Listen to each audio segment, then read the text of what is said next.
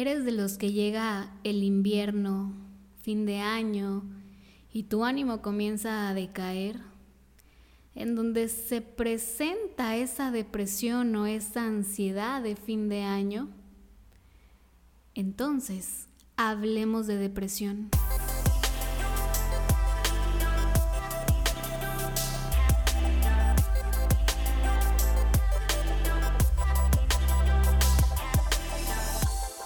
Bienvenido, bienvenida a tu podcast Hablemos de Depresión. Yo soy Carolina Campos, coach y mentora emocional enfocada en temas de depresión y ansiedad.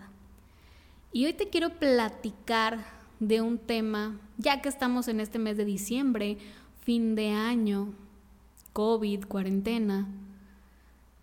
Un tema bastante eh, complicado. ¿Por qué? Porque en esta temporada del año hay muchos casos o aumentan los casos de depresión.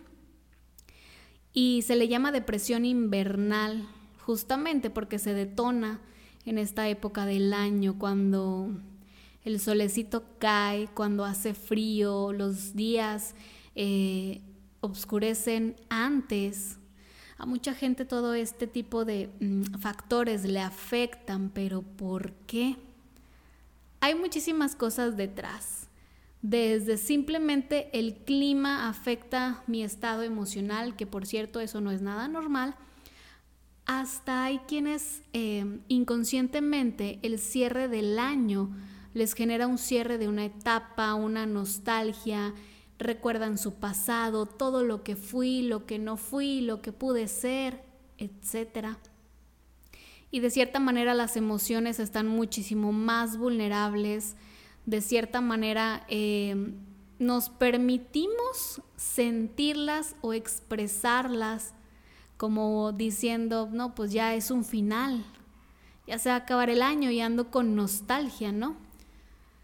Pero ¿qué pasa detrás de esta depresión invernal?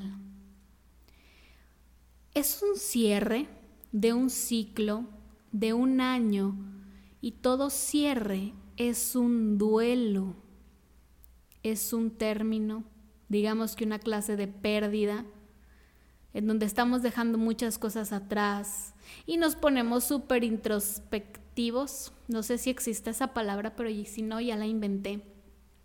Empezamos a hacer muchísima introspección con nosotros. Empezamos a recordar las navidades buenas, esas navidades que no fueron nada buenas, el pasado, todo lo que hicimos en este año, lo que queríamos hacer y no logramos. Y entramos en un estado pues de muchísima meditación, donde hay emociones a flor de piel, y si no somos cuidadosos con esas emociones y en lugar de simplemente sentirlas y liberarlas, las sentimos y las sufrimos, podemos caer en esta depresión invernal. Bueno, ¿y qué hago si soy de esas personas que les afecta esta época del año? Para empezar, saco mi libreta, saco mi pluma y me pongo a escribir mi historia. ¿Cómo han sido mis navidades desde que era un niño o desde que era una niña? ¿Eran bonitas? Y si eran bonitas, ¿en qué momento comenzaron a sentirse diferentes? Hacer navidades tristes o ausentes. Y si toda mi vida las navidades han sido terribles, escríbelo para que te vayas dando cuenta de por qué hoy en día te afecta tanto esta temporada del año. Escribe qué emociones estás sintiendo, qué recuerdos, por qué te sientes con esa nostalgia, qué te duele. A lo mejor porque no hiciste o no cumpliste tus propósitos de año nuevo. Bueno, ¿por qué no los cumpliste? ¿Qué te faltó? Bueno, a lo mejor porque no fui la persona que yo quería ser. ¿Y por qué no fuiste? ¿Qué no hiciste? ¿Qué dejaste de hacer para poder ser esa persona ideal? Es muy importante que hagas conciencia de por qué en este momento o en esta época del año te sientes así. Créeme que no es nada más porque sí. Todo tiene un detrás. No es nada más porque el clima hace que me sienta depre.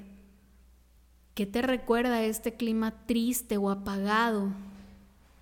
Por ejemplo, en mi experiencia, desde que tengo uso de razón, mis navidades no eran nada bonitas, mis fines de año tampoco, porque pues no veía a mi papá y eso realmente me hacía sentir muy triste. Entonces Navidad tras Navidad, lejos de que para mí fuera algo que disfrutara, era algo que yo sufría. Y conforme pasó el tiempo se me hizo una costumbre, por decirlo así, que mis navidades fueran tristes de, híjole, ya es diciembre, me pongo en modo depre, porque diciembre es Navidad y Año Nuevo y otra vez la misma historia de siempre, ¿no? Entonces yo automáticamente cambiaba el clima y, y lo eh, relacionaba con esta época del año, o entraba diciembre, entraba el frío y me ponía en modo depre, como si fuera un botoncito. Pero era por mis experiencias pasadas, no porque el clima tuviera un poder sobre mí y me quitara energía y me generara emociones tristes, no, era por mi historia. Por eso te digo, si eres de las personas en las que esta época del año los pone tristes, es momento de preguntarte por qué, de dónde viene. ¿Qué heridas estoy cargando? ¿O por qué me causa tanta nostalgia el término de un año? ¿Por qué no, en lugar de verlo como agradecimiento, gracias por todo lo que sucedió este año, estoy listo o estoy lista para ir con todo hacia este nuevo año? Es un nuevo comienzo, voy a ser mejor que antes. ¿Por qué cuesta tanto trabajo? Mejor dicho, ¿por qué a ti te cuesta tanto trabajo? ¿Qué estás cargando en tu interior que no te permite disfrutarlo y agradecerlo? Insisto, no es nada más por el clima, no es nada más por la época. Hay mucho más detrás y por eso te digo, saca tu libreta, saca tu pluma y empieza a escribir, a recordar tus navidades pasadas. Las buenas, las no tan buenas, las malas. Y si hay situaciones por resolver, no lo dudes. Permítete regresar a ese momento, pero solo para sanar. Y aquí quiero ser súper clara. Cuando tú regresas a un momento de tu pasado, puedes regresar de dos formas, para sanarlo o para sufrirlo. Si regresas nada más para sufrirlo, se va a crear un ciclo o un círculo vicioso del cual va a ser muy difícil salir. Pero si tú regresas a tu pasado para sanarlo, para agradecer lo que te dejó, para encontrar el aprendizaje en la lección, lo liberas.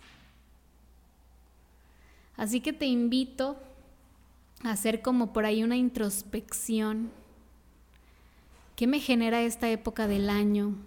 ¿Qué recuerdos tengo tristes sobre estos momentos? O a lo mejor yo no, pero mis papás tuvieron navidades tristes y yo lo estoy cargando.